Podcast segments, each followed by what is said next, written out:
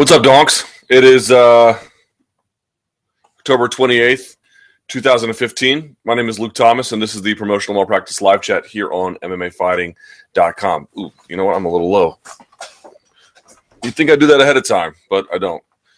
One more time. Let's see if I can do this. That's marginally better. Uh, okay, today on the chat, we will talk about um, Nick Diaz's situation with the Nevada Athletic Commission. Just as I talk to you now, a few minutes ago, Brett Okamoto got a statement from them confirming there were settlements. So we'll talk about that. Uh, I broke news yesterday that Glory will no longer be aired on Spike TV. That to me is actually a pretty interesting one. Um, to the extent we have any questions about it, and I think we do, we'll talk to we'll talk about that as well. Uh, Ronda Rousey held her media scrum yesterday. World Series of Fighting has been sued. There's lots of things going on in the sport. So, of course, we'll talk about all that and then whatever other questions that you might have. Best place to do that, of course, is on MMAfighting.com. You can also tweet me at SBN Luke Thomas. I should have wrote that here, right?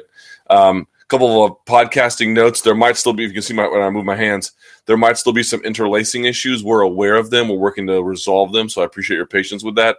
But um, we're coming along. We're coming along. And I got some other things in the works too, but you know, steady as she goes. All right. Uh, let's see. Oh, and if you could uh, do me a favor, if you could give this a thumbs up, that'd be very nice of you. And if you could now, whenever you see this face, be it live or after the fact, um, I know it's a terrible thing to look at, but if you could share this video, uh, the YouTube link or the MMA fighting link, either of those would be preferred. Just let folks know you're watching. Get out there on social media, whatever form you want to use, and say, I'm watching this chat. You should watch it too. Um, okay. And I forgot to put the Monday Morning Analyst up on iTunes. I, f- I apologize for that. That'll go up right after the show, and then n- not far after that, I'll put up the other one. Um, okay. Last thing, uh, I actually don't have any caffeinated beverages today because I'm trying to cut down on my caffeine because not that you care because um, I'm trying to use like um, this product C4 before workouts and it's got caffeine in it and I can't justify that much caffeine during the day. So I've got this. Don't worry, it's got artificial sweetener in it because what would it be without artificial sweeteners? It's okay. It's not. I mean, it's fine. This one is uh, kiwi strawberry. I don't know. Just sort of tastes like something that maybe, you know, from a powder and water that you could make in your house, but it is what it is. All right. First question. Um, Paige versus Rose. Paige Van Zant versus Rose Namajunas. what do you think of this new matchup, or do you prefer uh, Paige Van Zant with JoJo? In your opinion, how will a victory or loss affect each fighter's career in the short to medium term? Yeah, well, this is this is interesting. Like you notice that we haven't reported it yet. I can't take credit for doing the work on this, but folks on the staff did. Um, and suffice to say, there isn't enough information to say it's confirmed. Not saying it won't be true or that it's not trending in that direction. It's not true as I speak to you right this moment live. Um, that's that I know for sure. But I guess if you're asking about the matchup generally, yeah, it's a tough matchup. It's actually an even tougher matchup than I thought with Joanne Calderwood. Um, I thought Van Zant's pressure game would really give Calderwood some problems. She kind of, I feel like, can not, not not break under them, but just not be able to get her offense out in a really timely, effective way under that kind of pressure. Even if that pressure is a little bit wild and loose and and not quite accurate. Um, against Namajunas, the pressure game can work, but she's got a little bit more return game under pressure. Um, she is able a little bit more to get her game going, and Carla Esparza put pressure on Namajunas too, but Van Zant lacks a little bit of that refinement, frankly, a little bit of that athleticism too, at least in the wrestling department anyway. Um, so to me, it's a really tougher fight. It's a much tougher fight. So I don't know who I like in that one. You know, um, Namajunas taking on short, short-ish notice that kind of hurts. Uh, but Van Zant's still lacking a lot of the refinement she needs in both tactics and strategy. There's a difference between the two, you know, and and still rounding out her abilities. So I don't know. It's a it's a much tougher fight. It's a much tougher fight. Um, I just feel like Namajunas is a little bit better under fire, and for someone like like the way in which Van Zant works is she likes control positions, but she'll do a lot of trading of them. She'll kind of give up a spot to get another one to keep the attack sort of rolling a little bit. Against Namajunas, that's a bit deadly. She doesn't hand those spots over when she gets them too easily, even when someone underneath is struggling to get free. You saw, for example, if you did watch the Monday morning, one of the things that was really apparent with Louis Smolka is that if you get mount or even on if you, even if you get a takedown or something side control, he never he never relents from that position ever. He never stops inside control. He never stops with back mount. He never stops with mount. He is constantly, constantly moving always. You have no ability to really get your offense going because you're just trying to maintain the position the entire time. Um, I'm not saying that Paige Van Zant is on that level in terms of the wide array of arsenal of attacks that Smolka has, but nevertheless, she's got a little bit of that spirit, that competitive spirit, where give one to trade one, ultimately come out on top, you know, and then accumulatively add damage in the control positions as they last. So, um, man, I don't know. I might like I might like Namajunas in that one. I thought I thought like that that Calderwood was just the right step up. Namajunas is a tough one, a very very tough one. But I'll tell you what, man, if if Paige Van Zant can beat Namajunas, I mean everyone has to be quiet after that point. I, I don't know how likely it is, but I'm saying if if she does, that would silence a fair amount of critics. I feel like.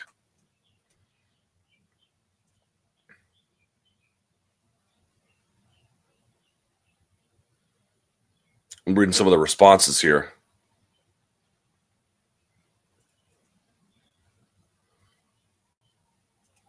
Yeah, it's interesting. Opinion is kind of split. Some some folks think Paige Van Zant will win. Some don't. That's interesting. Huh.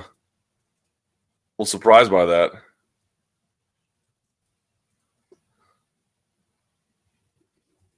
All right. Two part question. Chris Weidman versus Luke Rockhold. Question number one Luke, do you think Chris Weidman's wrestling will be rendered ineffective against Luke Rockhold, considering that he trains with Cormier and Cain Velasquez on a daily basis? I never understand what those questions mean. I know what they're intended to mean, I think. Guys, you can't ask a question that way. You can't ask a question being like, X trains with Y doesn't that mean X has Y's ability? No. I mean, they could have better ability, they could have worse, they could have about the same, they could have about the same, but in different ways, in different circumstances. The question you want to ask about Luke Rockhold is not, is he getting adequate preparation for this fight? In that sense, yes, he is getting adequate preparation. The question is, does he have the requisite skill set to deal with it? Do you think you've seen enough in his takedown defense to make you think that Weidman can pressure him there? here's my sense about that. My sense is that Weidman, I think, is going to get a couple of takedowns. You know, I think he'll eventually be able to get Rockhold to the floor. The question is one, how much energy is he going to expend doing it? Two, what does it do to the rest of his offense? And three, once he gets him there, is he really able to hold him there? You know, I know that Rockhold is interested in having a grappling battle. Remember, he told uh, us at the media scrum at UFC the one in Baltimore, the John Jones versus Teixeira fight, that he wanted a, a match with, at Metamoris with Keenan Cornelius. He wanted to test his jiu-jitsu. Um, and you can say that's foolhardy or not, or whatever the case may be. But you know, that's he, he, he prides himself, I think, as a bit of a ground expert. Prides himself everywhere, but there's see, there seems to be some kind of itch he wants to scratch there. Um, so I don't know to what extent he'll accommodate Weidman, but my guess is that you know Weidman's got a Weidman has some interesting takedowns. So for example, you go to that Vitor Belfort takedown. What is the first Vitor Belfort takedown he gets? He reaches for a single.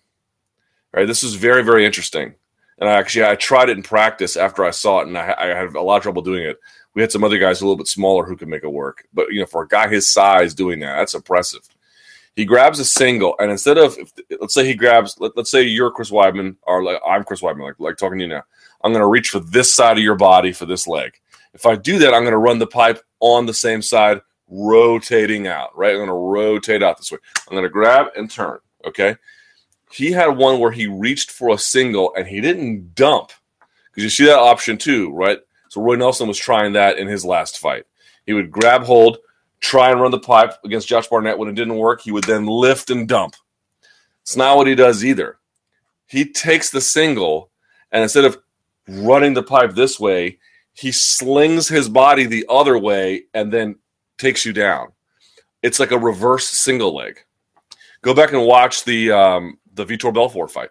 He's got a wider. It, Chris Weidman has, in my opinion, I mean, maybe Daniel Cormier is up there too. I, I don't know exactly, but in terms of like using these takedowns, Chris Weidman might have the best arsenal of lower body non cage wrestling takedowns in MMA, uh, UFC, whatever. He doesn't use the cage very often. Sometimes he uses it, but not very often. He's got a lot of takedowns that happen in the middle of the cage, which tells you he's got much more effective takedowns. And he's got most of his come from below the waist, although he's got some ones uh, above the waist as well. He's got some throws, and so I think he hit a throw on Jesse Bongfeldt. In any event, I think one of those is probably going to catch uh, Rockhold off guard. Question is, can he hold Rockhold down? I don't know. Um, but but to answer your question, does he have the takedown defense because Rockhold trains with two guys who have good wrestling is not how you frame a question because it doesn't tell you anything. Anybody can train with anybody else. It doesn't mean you absorb their powers. It can help you train better. I said this on the Monday Morning Analyst, man. I'm going to say it again until you guys listen to me. Because I mentioned before, the, the opening statement on the Monday Morning Analyst was about Cathal Pendred and CM Punk. And I won't get too much into it, but suffice to say that people who looked at Tom Breeze starching Cathal Pendred and thinking, well, CM Punk might be able to do the same is the most ludicrous thing I think I've ever heard in my life. It's totally insane. And it means you are totally uh, clueless about what MMA looks like.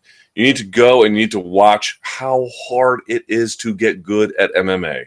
You need to go and watch people who've been training for a few years, still fighting in the amateurs, because what you're looking at in UFC, especially with someone like Weidman and Rockhold, is as close to mistake free MMA as you get. It's not mistake free. There's no such thing as mistake free, but that's basically as close as you're going to get to mistake free MMA. Okay, certainly in the middleweight division, anyway. Right, but it's hard to get that good, and not just in some general sense. You can go and see how hard it is to get that good. You can see guys who've been training five, six years, jiu-jitsu brown belts, guys who've had a number of pro kickboxing fights, get and, and, and, can wrestle MMA just fine. And you can get in there and you can see it's hard to put it all together super, super hard. These are guys who might have a wrestling background. These are guys that might have some kind of taekwondo background. You see it all the time, man, all the time. And so for me, when you ask something like, well, who do they train with? I don't know. Maybe that doesn't matter. Something that matters a little bit, of course, but in some ways it might matter a lot for just preparation's sake. But this isn't like you don't absorb their powers. Your average donk on Twitter can go and train at AKA. He ain't beating Luke Rockhold or Chris Weidman anytime soon. You can train for a lifetime and not beat those guys. They have a lot of special ability, a special, special ability. Anyway, long story short, that's not the question you can answer. Second question Rockhold consistently tends to keep his hands down and uh, out at chest level to gauge distance at his opponent and opts to rely heavily on his footwork to evade any offensive maneuvers. He's gotten really good at it. This has proven to be effective against mid tier competition such as Bisping and Philippou, but high level fighters like Jacare and Machida were able to capitalize on Luke's opening by tagging him with combinations to the chin. Okay, the Jacare fight was a while ago. Will Chris Weidman's pressure boxing be a key factor in damaging Rockhold on the feet if he continues to keep his hands below his chin? This is going to be such a fun fight because that question I like a lot. The pressure boxing of Chris Weidman is excellent. Okay. Uh, and I'm also kind of curious about what stance they come out in. Someone might change it up here a little bit and come out in the opposite stance. So you might get one of these. You might get two southpaws fighting. You might get two orthodox fighting. To me, that's kind of interesting. Is what stance they're going to. I'm, I'm expecting one of them to shake that up a little bit. More so, probably Rockhold. But that's something, if I were you, I'd be on the lookout for. Who is going to change up their stance? Because if you're Rockhold, you've got a premium on taking away any kind of lead foot penetration step that Rockhold's, or excuse me, that Weidman's going to take. So that means you might have to make some adjustments to how you strike, to what you throw, to what combinations you work on. I definitely would be thinking about that if I'm Chris Weidman and, and Luke Rockhold. So that's going to be interesting. But that's also the other point about it is Chris Weidman, you know, Chris Weidman is so good at if someone said to you, okay, what do you need to do to beat Lyoto Machida? A couple of things. But the key thing is you can't let him create space. You got to get him backing up. Chris Weidman will just march your ass backwards. He'll just he'll he'll just do what you. He's so coachable in that way. A very very coachable fighter. I feel like Luke Rockhold is a very refined, enormously talented fighter. Is a little bit more willing to listen to instinct, and that can be good and that can be bad. Um, but Weidman is very much like what goes in the ear, he retains, and he just does. He doesn't do a lot of improv necessarily, unless he's in a really desperate situation um, or feels like something is desperately wrong. Most of the time, he's got a game plan. He sticks to. He just does what he's told, um, and he has the ability to do what he's told. Right, very easy. Oh, just go run through that A gap um, all the way for a touchdown, eighty yards. Yeah, but easier said than done. But um, you get the idea. But that that's that is that to me is the key question is is who is going to get pushed backwards. Um, you know, Luke take uh, Rockhold's takedown defense is excellent. Um, it's going to be a tough one, man. I have a hard time seeing how uh, one guy goes in there and blows out the other one. You know, I'll tell you what about this fight. Here's how much I love this fight, and then I'll move on because we got a thousand questions. Um, this fight is different but it feels to me like St. Pierre versus Trigg. Now, it's not the same because St. Pierre was on a rocket ship and Frigg, uh, Trigg was considered to be a, a, you know, division stalwart, but there was a little bit of uncertainty of how that fight would go. I want to see if I can find the odds for that fight. That would be fun. I'm trying to remember.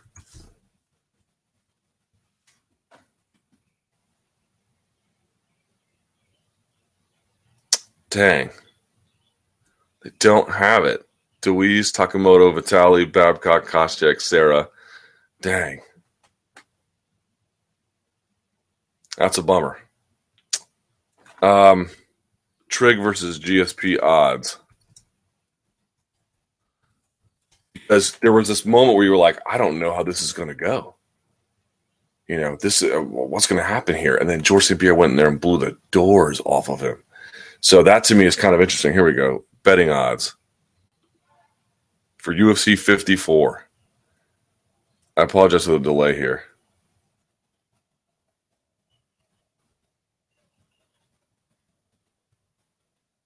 So St. Pierre was a slight favorite at one uh, minus 175 to Trigg's plus 155. It was very, very close.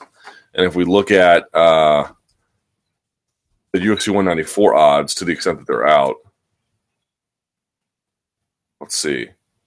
It's about the same. Chris Weidman is at minus 170, Luke Rockhold at plus 150. They are nearly identical. Wow, look at that. That's coincidental. I'm telling you, they feel very similar, man. They feel very similar where you thought, Jesus, like this is a really tough fight because you thought Trigg was going to be able to stop GSP's takedowns and you knew his kickboxing was good, but you thought maybe that Trigg would get the better of the wrestling um, on certain parts to be able to back St. Pierre up. There was some questions about, you know, does St. Pierre really crumble against the really better guys in that division because he sort of had his issues against Matt Hughes, you know, the first time they fought. Um, and then, you know, that wasn't the case at all. That's funny, man. That's funny that the odds are like that. Um, sort of tells you like that, that the, the are that fight. Someone's I, I my sense that that one's going to go the distance and it's going to be crazy the whole way through. But maybe it winds up being like St. Pierre versus Trigg, where it, you think it's going to go one way and one guy just shows up and just annihilates the other one.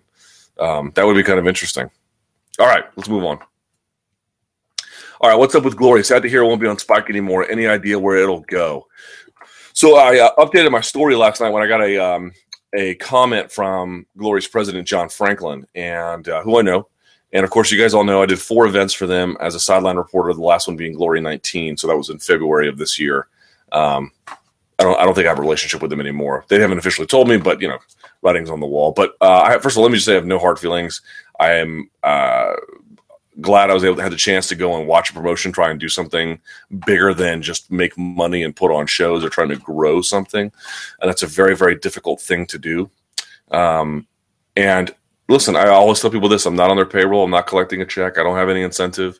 Um, not everything I did with them went awesome, but I would say that like if you never checked out one of their shows, and the next show is going to be in Milan, and I don't know what the issue with Glory 26 is or whatever the case may be. 25 is going to be in Milan.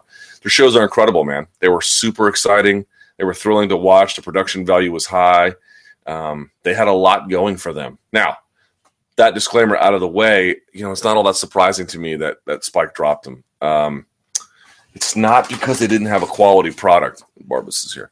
It's not because they didn't have a quality product. It's because everyone, like I saw some people. Let me say a couple things. I saw on Twitter some folks who are, who are you know more kickboxing enthusiasts. They keep pointing to like this issue from negligence on Spike TV's part, which I find a very curious thing. Um, you know, Spike TV at the time, if you recall, was airing or trying to air a rejuvenated K1, which they quickly dropped when they realized there was just not much there to do, and then wound up signing with signing Glory to put on some shows. And um, look, that was back when Glory had a ton of money, uh, or at least a ton of investment money anyway. They had guys on their team who had used to work with UFC, um, who understood the pay per view space. Guys who used to work with WWE. You know, these are they didn't have some idiots there. They had some guys who knew the combat sports slash sports entertainment space, um, and had been in the game for a very long time. It's really not true that um, there weren't people in leadership. It's not true that there wasn't money or that there wasn't leadership involved in trying to get the product steered in the right way. It is true. If you recall, for example, Spike does the production of the PBC boxing, and of course, Vi- Viacom owns Bellator, so they do all the production.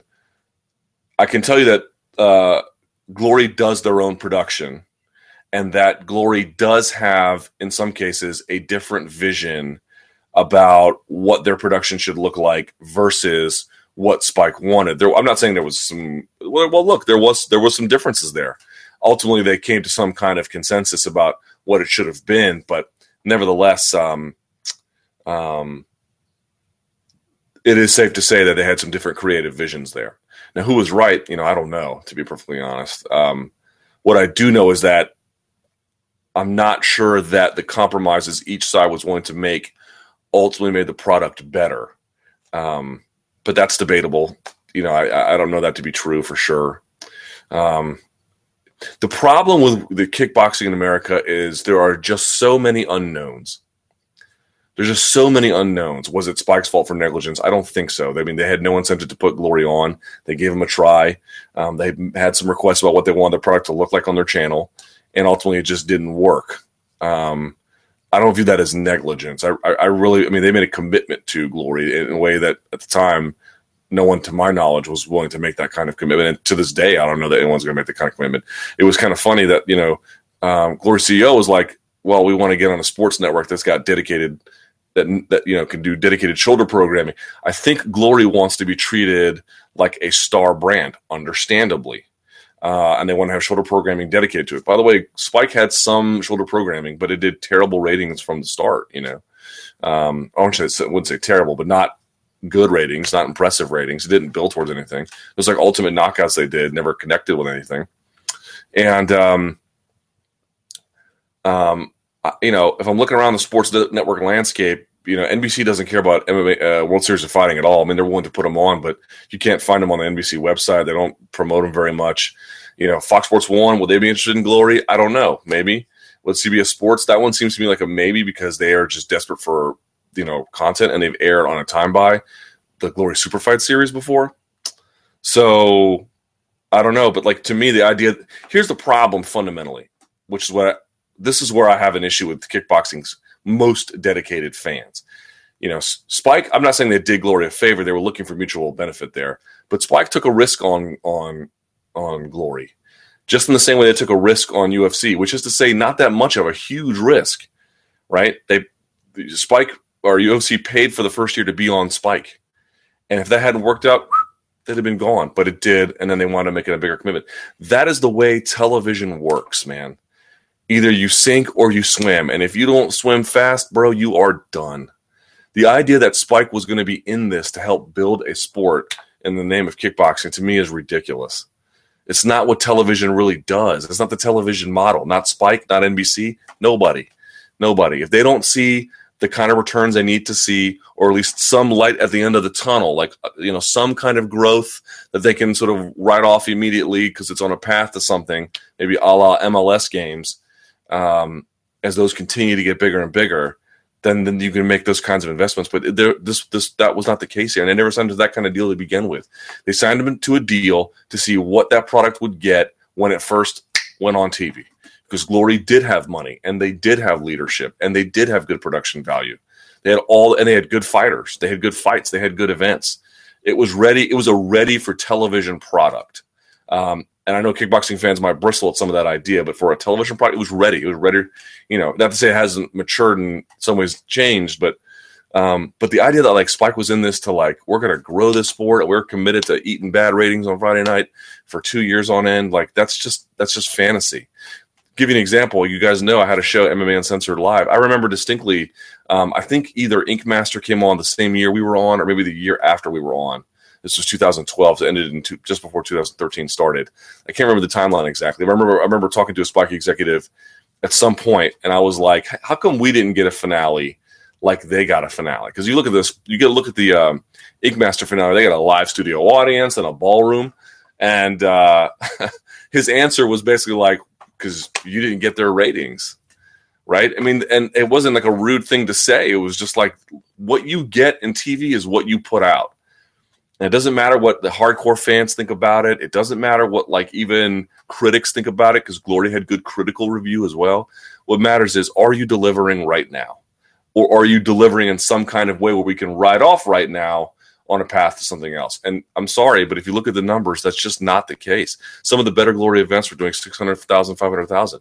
And it's not because Glory is not a quality product. It's a super high quality product. It's because for reasons that remain kind of unclear to many of us, it just doesn't connect. But let me just say one thing that I think really I, am not trying to be disparaging. I'm not trying to be insulting. I'm just trying to talk about it honestly. Having seen kickboxing at amateur levels, many of my teammates compete. At pro levels, some of my teammates compete. And then the very highest level, the glory level. Yeah.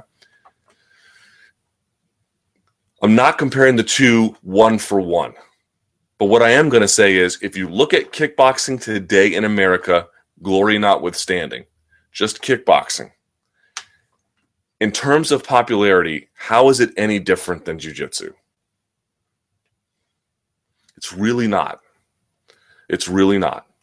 You've got a participatory sport that is hard to make money off of from a live gate standpoint or from any kind of a broadcast standpoint. The numbers are high in terms of being a lot of amateurs or low level pros.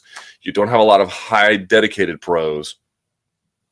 Um, you've just got a participatory sport like in jiu-jitsu where the people who show up to compete are the people who are sitting in the stands waiting their turns with some friends and family that might show up as well.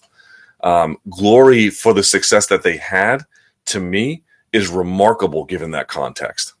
To me, glory has been a runaway success when you look at in the United States and globally can be a different issue when we look at in the United States, what the state of kickboxing is and what they were able to achieve is frankly kind of fantastic. But that to me is sort of the issue. What you need with someone, and you know, and when people always say this, like what you need is a billionaire who's willing to just you know give away a bunch of money. When you're admitting that, what you're admitting is you're not just growing this product. You're trying to grow the core essence of what the product is, and that is a ridiculously long investment, and frankly, an unclear one. Um, and the idea that like Spike bailed on them and didn't do enough, it's like if you were looking to them to do that from the get go, you had the wrong idea, Bucko. It was never, ever, ever going to be that way. It, it, that's not what television does. Television is very much about they'll take a minimal risk, sometimes even a moderate risk, sometimes even a long risk, but there's got to be some measure of return that they can look at right away or or a clear path to something. When I say clear, I mean ratings are going like this, even if incrementally they're going this way. You never really got that with Glory on Spike. But to me, like as I said before, the, the fact that they got the ratings they did is kind of dr- like dramatically impressive. Dramatically impressive. If you take away Glory, where is your next? And so there's Lion Fights, okay, on on on on um, AXS TV, and they go to the Hard Rock. But after that, what else is there? There's not a lot, man. There's not a lot. It's a lot of local and regional shows. One of my favorite local regional shows that I go to that my teammates fight on, uh, the American Muay Thai League. I think it's based out of New York, but they do a lot of Mid Atlantic fights. They did one in DC not too long ago. I like going to that. I like going to that. It's a lot of it's a lot of guys who are just at your gym.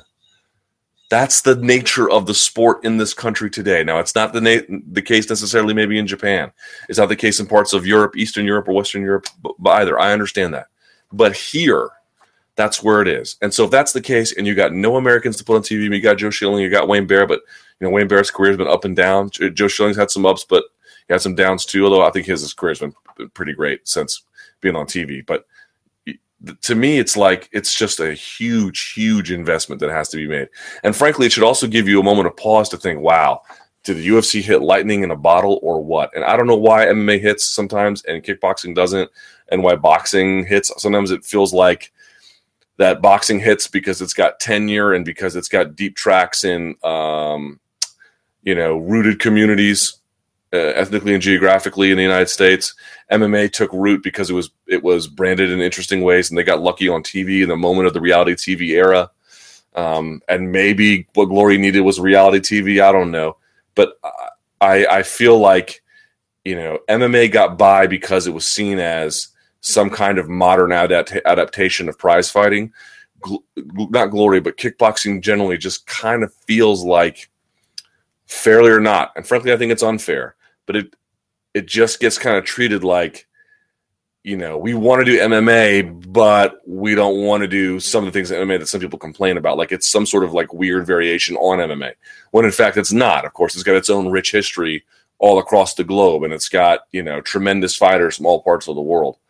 Um, but I just feel like the idea that like, well, Spike didn't make the requisite commitment. Spike made a, a huge commitment, and Glory was a TV ready product. The co- problem is you're just talking about a country where absent Glory kickboxing is something that people do in gyms. And I'm not happy about that fact. I don't think it's awesome, but as long as that's the case, why is it any different than jiu-jitsu? Jiu-jitsu is something that people do in gyms and then at local high schools or colleges for competition on Saturdays. And and if unless you're a super dedicated member of that community, you don't watch. That's what it is here, man. Um, and for Glory to change that is, you know, I don't even know if that's possible under the best of circumstances. Not because that's an indictment against glory, because it's just it's just the way things are. It sucks, but you know.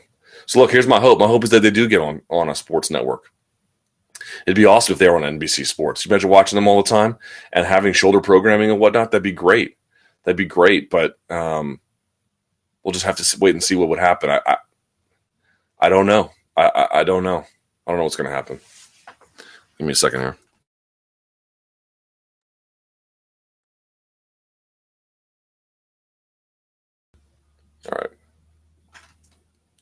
All right, Miesha Tate.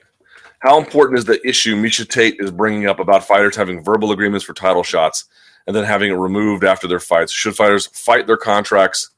Excuse me. Should fighters fight for contracts that legally hold the UFC to their word? They already do. They're called bout agreements.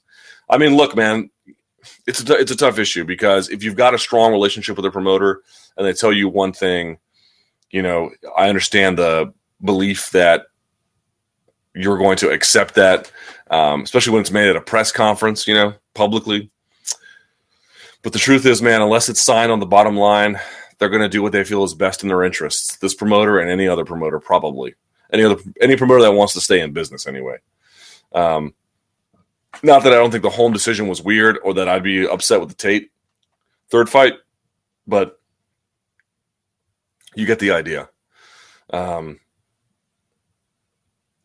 you know, I don't know. It's a comp. This, is why you need a. Uh, every Miesha Tate has an absolute right to be upset here. There's no doubt about it. Um, if you say something, they should probably be held to it. But ultimately, unless there's a bout agreement in place, they're just not going to be. I, I'm not sure what else to say about it. It's deeply unfair, but I don't know. I don't have the strongest take on that, to be honest. I mean, it's like you know, unless it's booked, that you that nothing is set in stone. You sh- or you should know that. In her case, it's pretty bad because they did say it at a public press conference, but that should be a lesson to everyone. Unless it's signed and finished, it ain't finished. All right, Kennedy's concerns. Tim Kennedy. Tim Kennedy recently stated that he would rather be fighting for Scott Coker after expressing many concerns about the UFC, Reebok, and pay. If the, you were the UFC, what would you do with Kennedy? The same thing that I know they're well. You mean what do I hope happens to Kennedy if I was the UFC? You know, I don't know. I don't, I don't know that I I don't know that I have the sort of constitution to work in fight promotion. I think it takes a different kind of person um, than I could capably do. You know, look, I it'd be nice if they released them. They're not going to, but um, but that's that's sort of where we're at. That was a sort of a strange admission. This was always the one thing that I, I, always found very weird is that fighters found, I think at times there. So there was this moment when Pedro Rizzo signed. I think it was the first time anyone in Zuffa had signed a six or seven fight contract, and there was this time where it was like that was looked as a status symbol, right? If you can sign a contract that wasn't just two or three fights, no, no, we want you for six or seven. And this, of course, was in the days where it was a little bit more of a fighter's market. There was the WFA, at least for a time. There was Cage Rage. There was, you know, to an extent, Sport Fight or whatever the case may be.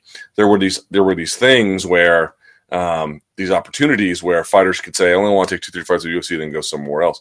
Rizzo got one of those. I think it was six or seven, and that five, four, I think is the most common fight deal. But if you know the higher up the food chain you get, you still get some of those. We want you for this long period of time. But you know, I think fighters should start thinking about that in the absence of effective management or the absence of a fighters union. You know, taking a six or seven fight deal. I'm not saying that's the case here with Kennedy, but it's a pretty common one. Should be should be done with a measure of skepticism. If you want options, if you don't want options and you're fine with just competing under the UFC, you don't have that big issue with the Reebok deal. Maybe you make about the same anyway. Whatever, just keep doing what you're doing. No, there's no harm, no foul. But if you're one of these guys who's like, you know what, I kind of want to see how things look after a year, three fights, sign a three fight deal. And if they don't want to give you a three fight deal, then I don't know, be be willing to go do something else or or, or work for another promotion or, or whatever the case may be. These are risks you're going to have to assume. And I'm not saying this is easy or simple. Maybe sometimes it'll be ineffective, but you have to decide what you want there. You, you need to decide how many fights you're going to take. You take a long contract like this and you deny fights um, that extends the amount before your contract has a sunset clause on it. So, something to think about. Understandably, most fighters want some security.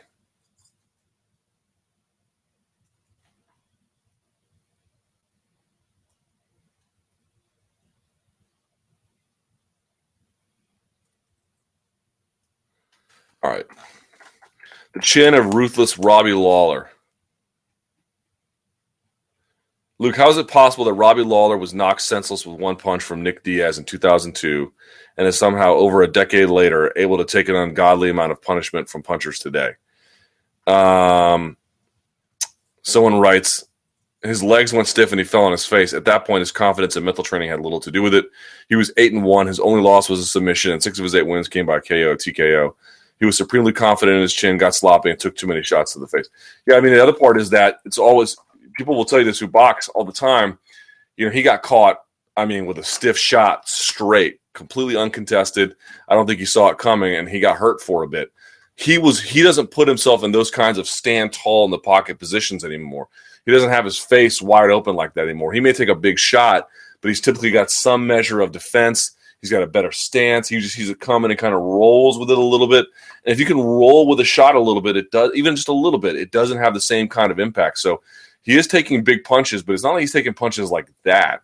And again, that wasn't like one of these huge Popeye wind up arms, you know, monster uppercut. But you get the idea. Nevertheless, it it it he doesn't he doesn't really take shots like that much anymore. Um, he mostly um, he mostly he mostly kind of guides it, or if he eats it, it's not you know it's a guy just not teeing off on him, basically chin up, flat and uncontested. Uh, yeah, I don't think his chin has gotten. I mean, your chin deteriorates over time. I don't think it's gotten better, but he's gotten better at managing what it has to take and at what times and angles it has to take it.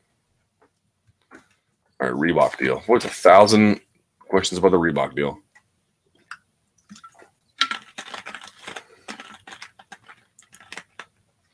I remember when this fight first, uh, excuse me, I remember when the Reebok deal was first announced. The UFC said they were not keeping any of the money from the deal; it was all going to the fighters. I'm going off of memory, but I believe the figure was was seven million dollars. It was seventy million dollars. Has anyone actually put a pen to this? It sounded bad out of the gate. No, it was 70 million. I've also been wondering, does apparel cost, i.e., fighter kits, etc., come out of that 70 million figure? Do you know provided separately? Yes. Well, the best information that we have available is that at 70 million, um, that's supposed to that's part of the deal. That's not all just going to the fighters. My understanding is that that has to pay for the program itself and the apparel. Um, but don't hold me to that. I can't be sure. We've tried to get answers to that, and it's not really possible. But there's an interview that Dave um, Dana White did with Chick Hernandez here at CSN Mid Atlantic, where he was like, the 70 million is cash and um, appar- and apparel. Now, to what extent that's split, we don't know. Jesus, this is like a 40 hour long question for me to read.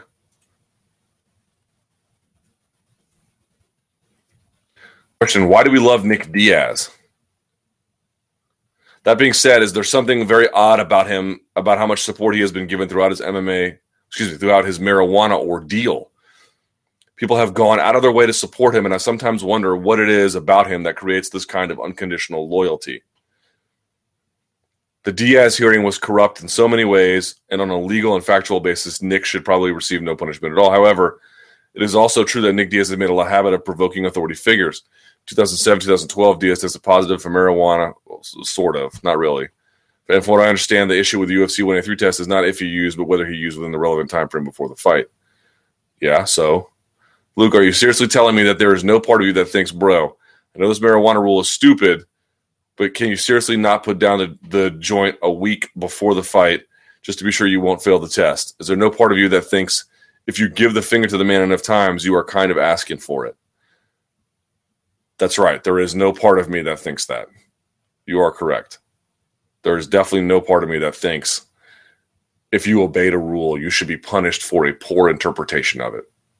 That's pretty clear. And the reason why people like Nick Diaz is not only can he fight his ass off, he's a totally unique character. There aren't many other people like Nick Diaz. There are not many people like Cowboy Cerrone either, but Nick Diaz is marches to the beat of his own drum. He has always been totally different.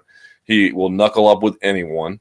Um, he's got some, you know, he's not a perfect fighter. Nobody is. He's got some things he doesn't do all that well, wrestling being one of them. But short of that, he does a lot of things really well. And he's courageous as an athlete. And he is unique as a personality. And he's, you know, the guy who loves marijuana and goat milk and running triathlons and given the, as you mentioned, given the finger to authority. He has, there's so much about him that is a, a measure of contradictions and things that we like and respond to. We like guys who are a little bit anti-authority, a little bit rough around the edges, and he's also got this softer side as well, where he's you know slightly misunderstood and and maybe you know also the engine of some of his own problems. I think we can all agree about that too. So he's a lot of interesting things packed into one human man, and trying to piece it all together and unpack and understand it is highly intriguing and sometimes exhausting, but usually always a lot of fun.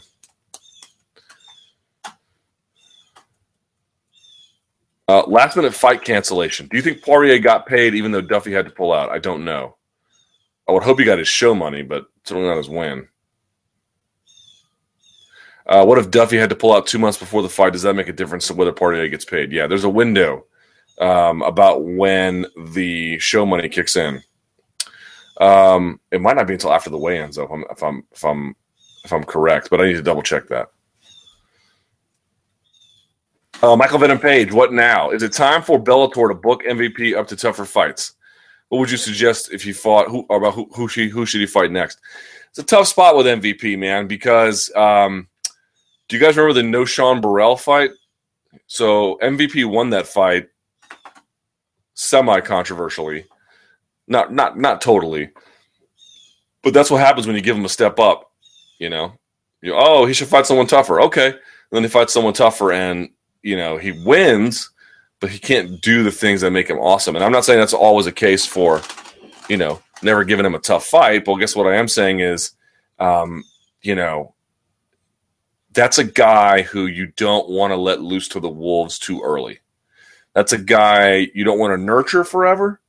But it's a if you want to take your time with him, I don't think that's the end of the world. Now, I think we are coming to a point where people like you are asking. I mean, okay, I get it. He's special. He's funny. He's fun to watch. He's got an interesting style, but you know, what can he really do with it? Totally fair. Understand. I would say if you want to give him one more couple, maybe two more tune-up fights, but tune-up fights that are graduation tune-up fights, like they're clearly on a path to something. Uh, I think that would be okay. But beyond that, you know, it just gets a little tiresome.